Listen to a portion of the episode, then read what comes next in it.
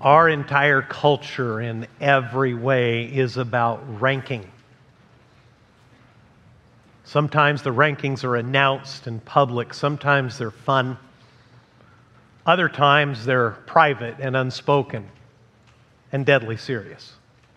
You see that really in every, every arena of life. I, for one, and I've been surveying the I've been surveying the people attending in each service, so I'll extend the survey to you. I, for myself, as many dinner parties and gatherings as I've gone to, if I go to a dinner party or a gathering where there's going to be food with people I haven't met in an unfamiliar place, I never know where to sit. Does anybody else struggle with this? It seems in both services that my fellow men admitted to struggling with this concept. The women looked at me as if I shouldn't be having this problem. Maybe, uh, maybe women are more discerning in social situations and immediately know how to place people. I, for myself, I'm always a little bit puzzled, so I always show up just a couple minutes late to the actual seating or hang back in the corner of the room and wait to be told where to sit, lest I sit in a place. And they go, No, that's not for you. And you go sit down there. Jesus even gave instructions about this. He said never to sit in the best places, or you might be asked to move down. He said rather choose a lower place. If they invite you to come up, then that'll be better. Then and now, there's always rankings. Yesterday, as is happens every Saturday during the fall, our entire nation was convulsed by college football because as you may know, there are rankings in Division 1 college football and some people get paid quite a bit of money to decide who the best 25 teams are. And such as happened to Oklahoma yesterday, if a high ranked team loses to a lower ranked team or somebody who's not even on the board, grown men who should know better get very, very upset this especially happens in the Southeast. If you watched any football yesterday, you saw a bunch of college kids in the stands at games played all across the Southeast, looking as if they had just been told that their entire family was lost at sea. And all that was happening was the rankings weren't working out into the reality of the actual competition on a football field. The entire world was transfixed by what is going on with the ceremony after the death of the Queen of England. Talk about rankings.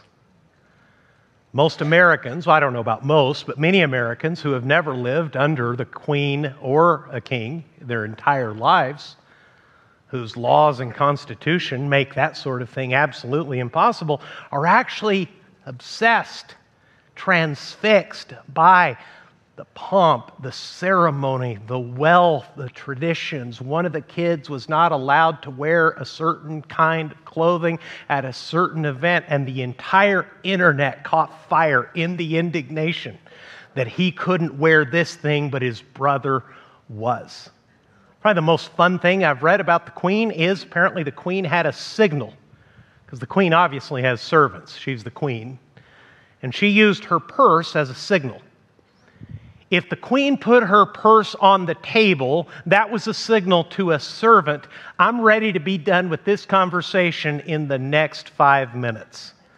If the queen put her purse on the floor, that meant I'm done with talking to this person right now. Come get me. Get this person out of my sight.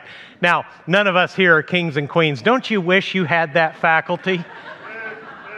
To maybe put your coffee cup to your left and have somebody come and just whisk the offending person away. All that means is that some of the few people who got to meet the queen are now remembering with heartbreak that when the queen was talking to them at a certain moment, she gave them a look and put her purse on the floor, which meant their last conversation with the queen, she was completely done with them. Why am I bringing this up?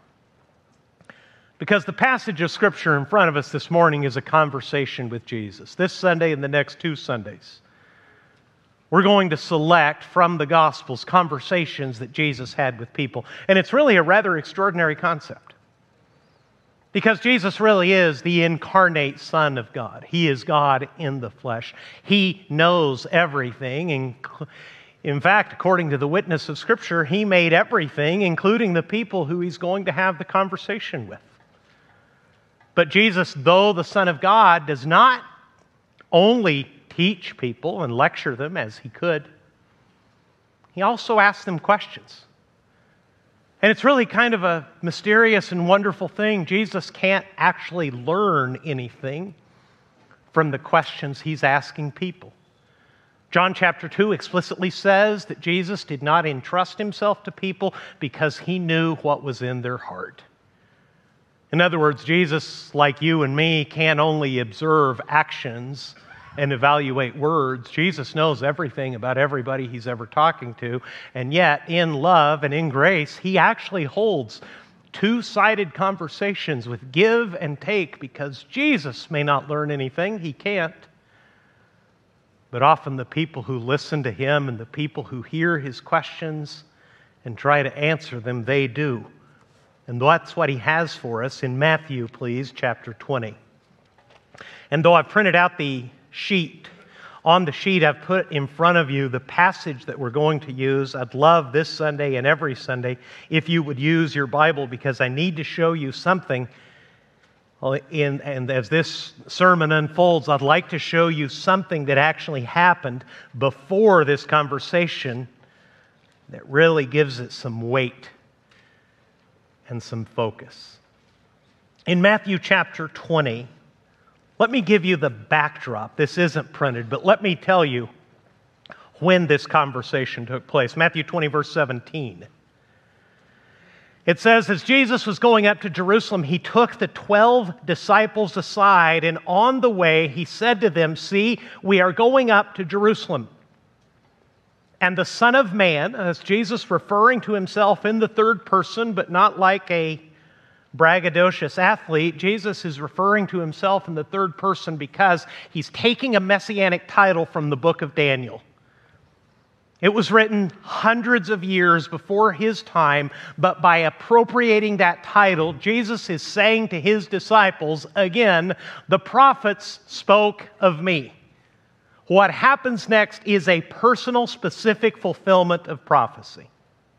See, we're going up to Jerusalem and the Son of Man will be delivered over to the chief priests and scribes, and they will condemn him to death and deliver him over to the Gentiles to be mocked and flogged and crucified, and he will be raised on the third day.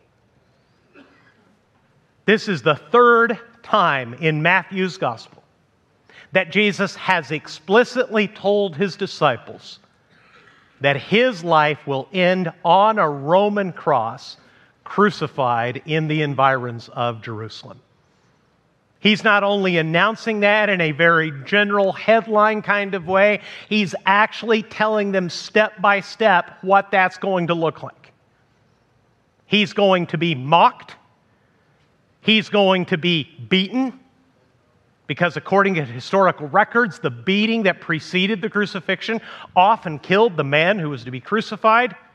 And after being flogged, then he's going to be crucified. It will kill him, and he will rise from the dead three days after his death. That's the explicit instruction by Jesus with a pretty decent amount of detail on their way to Jerusalem, which is what makes the conversation that follows so extraordinary. Verse 20. Then the mother of the sons of Zebedee, that's James and John, they're not mentioned by name, only by their relationship and their father's name, but that's James and John.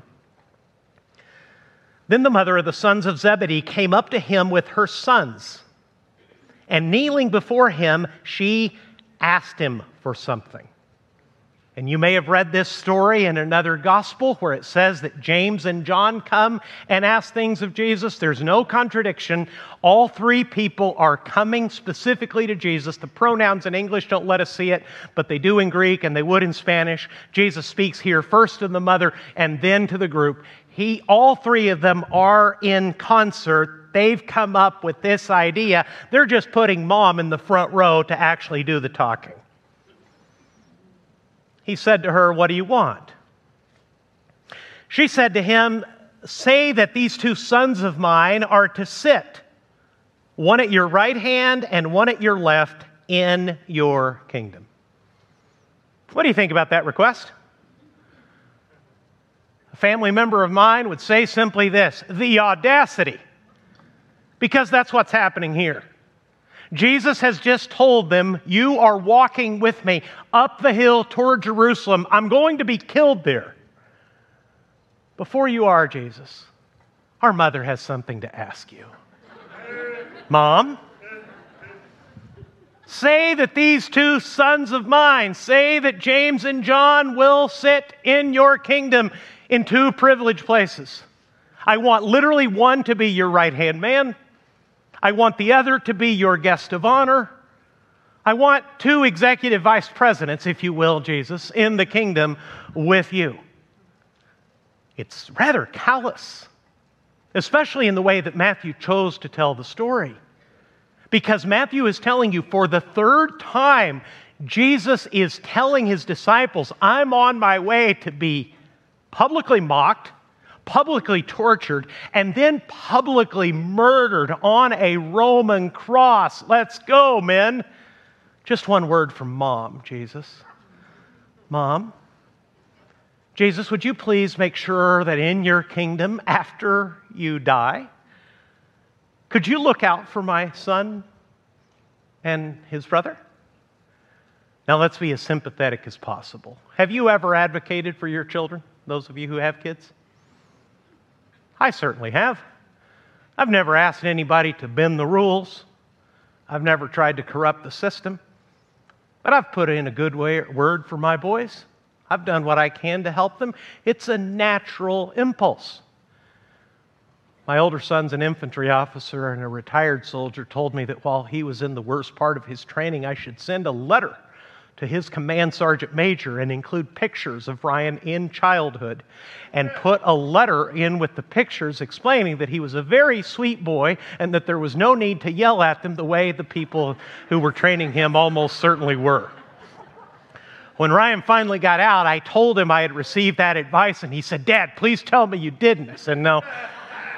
Your dad's not the sharpest tool in the shed, but even I'm not that dumb to put you in that, uh, put you in the line of fire that way. But he got through it. And even though my sons are now adults, when I hear that they're going through a rough time or somebody is being unfair with them, I have to restrain myself and not be the helicopter parent who swoops in. Mom's doing the best she can. And here comes the answer. Jesus answered, You do not know what you are asking. Are you able to drink the cup that I am to drink? Now, this is very Jewish. Doesn't make a lot of sense to us 2,000 years later. But in biblical terminology, the cup was something that you were going to drain, bottoms up, including the dregs. The cup spoke of suffering. The cup was a symbol, particularly, of the judgment of God. And Jesus knows what he's been telling his disciples and what they seem to have callously disregarded and seen not as a gift of love on their behalf, but an opportunity for their own advancement. I'm on my way to the cross. Well, when you're done with that, in your coming kingdom, can we be your number one and your number two? You don't know what you're asking. I'm on my way to drink down a cup of suffering. Do you think you can do that? And they foolishly say, We are able. He said to them, You will drink my cup, but to sit at my right hand and at my left is not mine to grant, but it is for those for whom it has been prepared by my Father. So this mission was a failure, except in one regard. If you keep reading through your Bible, you're going to find out that James and John actually fulfilled what Jesus here promised them and prophesied over them. James was one of the very first Christian martyrs. Early in the book of Acts, we're told that James was killed with the sword. John is one of the few apostles who is not murdered, according to church history, though they tried. But he is going to be exiled in his old age and die of old age, likely with the scars of being a faithful Christian in the first century, marking his body before he succumbs to old age and dies after a lifetime of suffering. James and John are actually, after all, going to drink the cup of suffering that they assured Jesus they could, but they didn't get what they had hoped for. And according to verse 24, it sent the whole group into turmoil. When the ten heard it, they were indignant at the two brothers.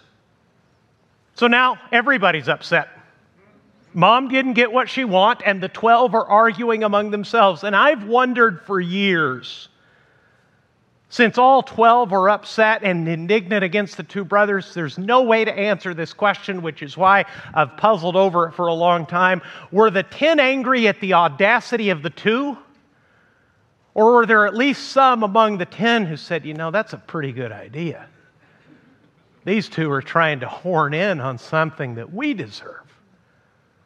We love him more than they do. We serve him more than they do. We've certainly sacrificed more than those two have. I don't know. And it doesn't matter because Jesus turned this whole debacle into one of the biggest lessons for disciples of Jesus that he ever taught. What follows is just a few more verses. Let me explain to you what's going to happen now. In what follows, Jesus is going to completely reverse everything your heart, this culture, your job, your school, and maybe even your family has taught you about getting ahead and being great in the world. Everyone in this world desires greatness.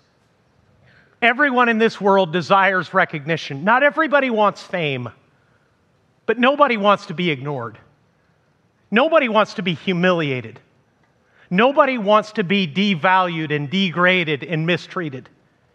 Everyone wants recognition in our own way. We all want to be great. Maybe not famous, maybe not even wealthy, but we all want to know that we have done well, that we have stood out, that we have done our best, that we have achieved our potential, that we have not been a disappointment to ourselves, to our family, to our boss, to our God, to anybody we respect. We don't want to disappoint them. That's what's driving the two to get mom to ask for this audacious request Jesus, in your kingdom, when your suffering is over, you please look out for my kids? And then 10 rise up and said, the world's wrong with you two? That's not your place to ask. And if you read the Gospels carefully, I won't take the time to show you, but this is a constant argument between the disciples.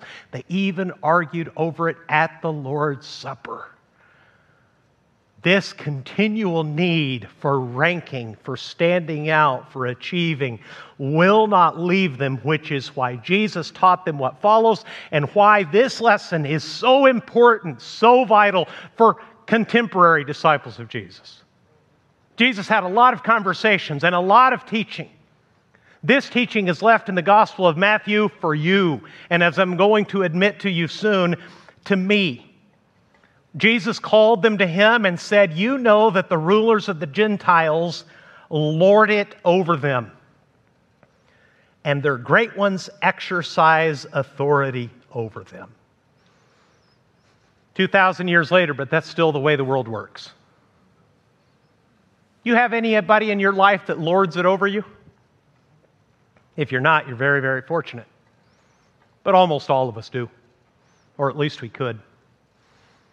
Unless you've arranged a life, and some of you have, where you literally answer only to yourself, almost all of us could get in trouble tomorrow. Go to your work, go to your school, go to wherever you do what you do, and tell the people in charge, I'm going to do whatever I want. I don't answer to you. I'm an autonomous human being made in the image of God, and today I will do what I please. How's that going to go for you? You'll probably be released to seek God's favor and uh, make a contribution to the world somewhere else.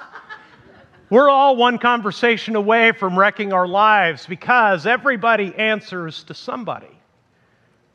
And Jesus acknowledges this and says, listen, the way it works in the world with Gentiles, a stand in word for people who don't know God, their rulers, their great ones, they wield that power. They make people feel it. They never let people forget who's in charge, which way the power, which way the prestige, which way the money flows. And then he says this Originally, this is for 12. It's written in the Bible because it's for every disciple. It shall not be so among you. In other words, Jesus turns our world's idea of greatness upside down. Everything we've been culturally conditioned, everything social media and broadcast media has taught us, everything we've learned about standing out, getting ahead, and being great, Jesus is going to turn that upside down. He turns our world's idea of greatness upside down. It shall not be so among you, but whoever would be great among you must be your servant. If that wasn't clear enough, get this. Whoever would be first among you must be your, what's it say there? Slave, even as the Son of Man came not to be served, but to serve and to give his life as a ransom for many.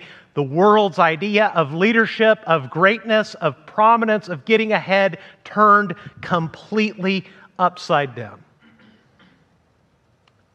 And I have to be careful here, and I have to make sure that you understand this.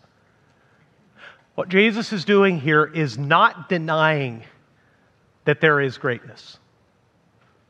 He's not denying that you want it. He's not squelching the idea that you should. He's redefining what true greatness is. And once he's told you what it really means to be great in the sight of God, he's explaining to you how to get there. Greatness, as it turns out, according to Jesus, is not lording it over people. It's choosing humble, sacrificial, slave like service to them. Does that sound appealing to you? Could we get much of a rally going saying, everybody come out, we're going to learn to think and act like slaves? Does that sound good? Come gather round. This man's going to tell you how to be a servant to people who didn't ask for it who may not understand it, who may never appreciate it, most of whom will never even thank you. You go into that TED Talk? You're not. But Jesus did, said that this is not only his instructions for his disciples, this is his very life. Look in verse 28.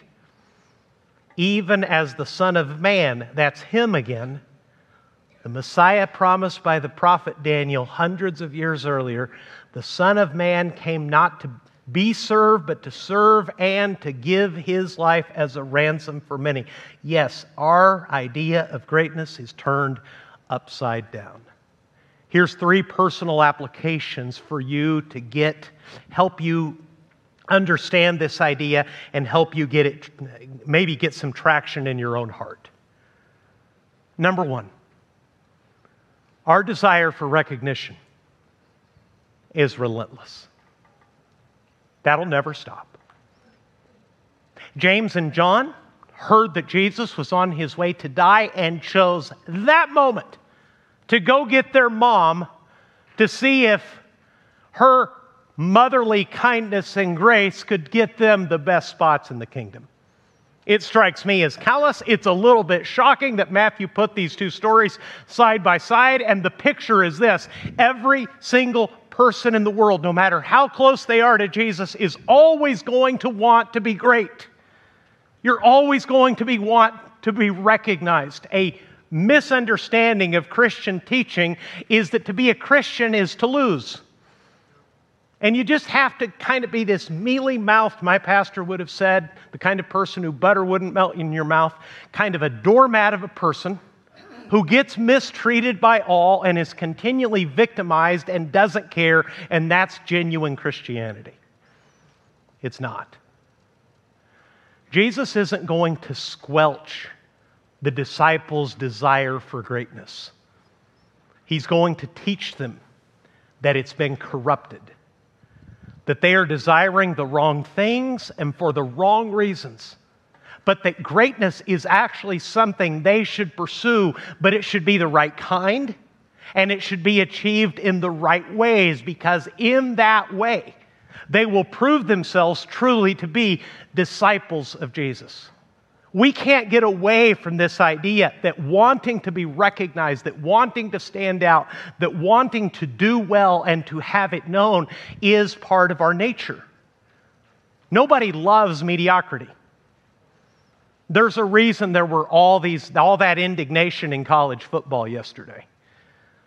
There's a reason we Dallas Cowboys fans have settled into kind of a grim acceptance that we're probably not going to win ever again.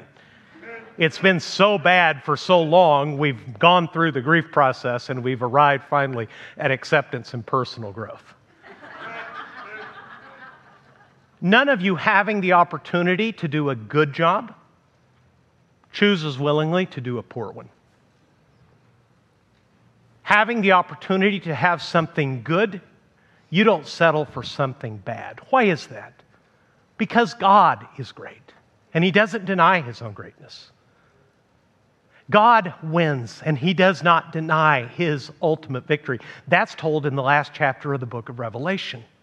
What Jesus is telling you is not to pursue mediocrity, not to be indifferent to winning, not to be indifferent to greatness, but to accept greatness on His terms and his terms is this a self seeking Christian is a contradiction, or at least it should be. A Christian who seeks greatness, so called, by making himself the center of attention, is actually losing. A Christian who pursues greatness, even in service to others, just to make sure he doesn't mind serving others, just as long as somebody applauds and thanks him, that person is losing. Jesus, the Son of God and the Son of Man, came not to be served, but to serve and to give his own personal life. His human life died with him on a cross because he was rescuing many, many sinners. So the probing questions are not whether you want greatness, you do. The questions are these What is it that you want? And if you get it, what do you plan to do with it? In the concept of Jesus, the person who rises, the person who is rewarded, the person who is great is the person who chooses to be a servant. The person arrives at being first because he has chosen to be a slave. Because, number two, discipleship to Jesus means selfless service to others not to Jesus alone. I want to be really clear and really practical by that.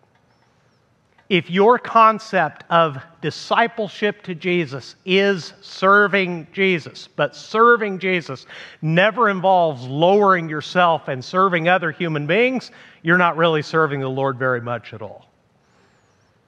We've created, in some cases, this two tiered fake spirituality where our service to the Lord is entirely spiritual and entirely personal and invisible and between God and us, consisting of worship and prayer and heartfelt love for God, but it never makes it out into the real world. It never actually looks like you doing what Jesus did his entire ministry, personally choosing the lower station positioning himself, though he was actually in charge, as the one who would lead by serving, by sacrificing, even by eventually dying. This is what it means to make your life a life of selfless service to other people. It's really, really important that you understand that Jesus is not squelching your desire for greatness. He just wants you to be great on God's terms, not your own, because the values of this world and its system are completely and absolutely contradictory to the thinking and the teaching of God. Let me show you in Matthew 19. Best thing you can do is bring a paper Bible with you in the 21st century, I'm convinced. Matthew 19, verse 27. Here's the setup it's a different story and a different conversation. We may cover it later. Jesus is dealing with a very rich young man. And Jesus' conversation and questions for him reveals that this young man ultimately loves money more than he loves God. He's not willing to follow Jesus on Jesus' terms. So he walks away, headed home toward his money and far from God. And Jesus is sad after him. He loves this young man. He sees the heartbreak. He sees the fatal choice. He watches him walk away with all of his money, but away from God. And he goes on to blow the disciples' mind by telling them it's very hard for a rich guy to get saved. And that completely blows their mind. In fact, they argue with him just a little tiny bit. We won't look at the story, but they question him. How can that even be true? Because in their first century Jewish concept, if you were rich, that means that your life was pleasing to God. How can it be that people who are very wealthy actually are at risk of not finding God at all? And Jesus explains. And then Peter, beloved Peter, who always asked the question that somebody else should have asked, look in verse 27. Then Peter said in reply, See, we have left everything and followed you. What then will we have? That's pretty crass, isn't it? Peter, who was a commercial fisherman who had his own boat, says, Okay, so you're really blowing our minds here. Rich people are at greater risk from missing God than we poor are. Hey, we've actually sacrificed everything, Jesus, to follow you. And then he asks them, What's in it for us? Did you see that? It's a very direct question. Don't read another verse in your Bible. How do you expect Jesus to answer?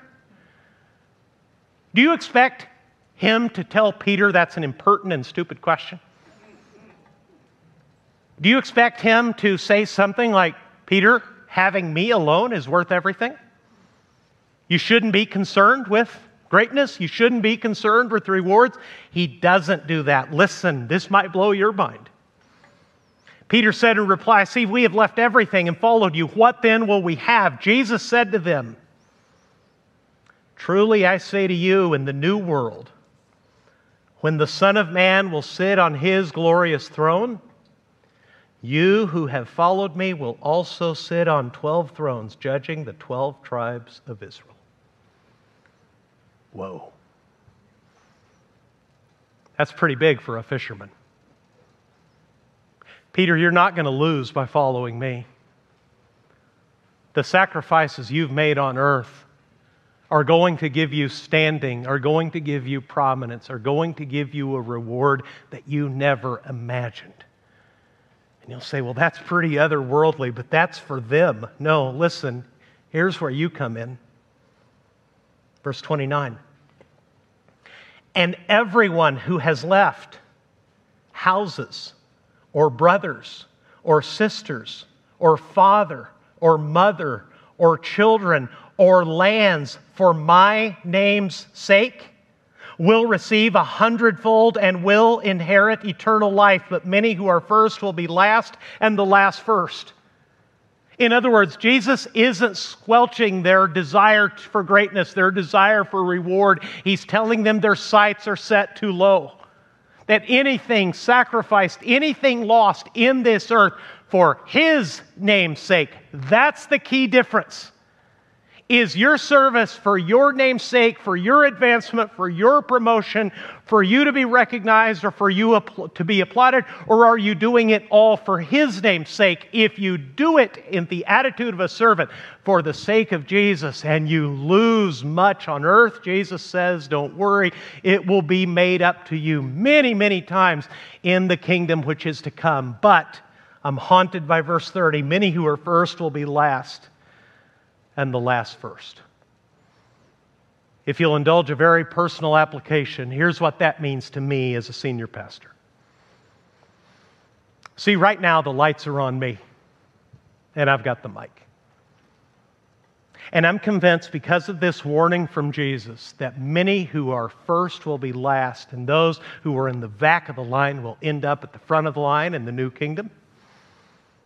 That means that probably guys like me who are under the lights and have the mic are going to be surprised in the coming kingdom. Because I won't mention any of the names because they would hate that, and that's not why they do it. There are ordinary members of this congregation who have never been on a church payroll, whose names you will never see in a bulletin, that serve other members of this congregation in such sacrificial, servant like ways in ways that are so humbling and sometimes to them in the, co- in the course of seeking the good of another person so absolutely physically humiliating to them that I've got a pretty good suspicion that Jesus might say to men like me, You had your reward. You got the lights and you got the mic.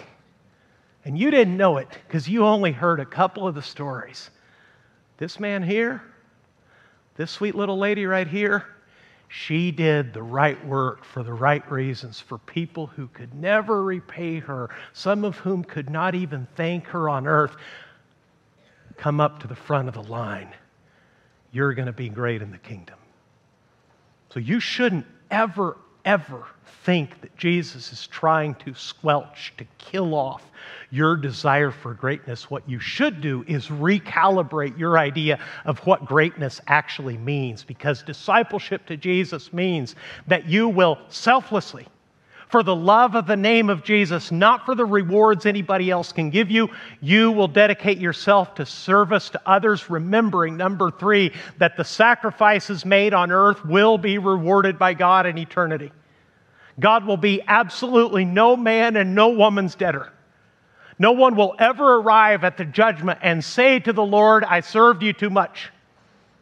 I gave too much. I sacrificed too much. I was too humble. I was too loving. I put others ahead of myself in your name. And because I loved you, I loved and sacrificed for them, and it didn't work out. You'll never face that disappointment.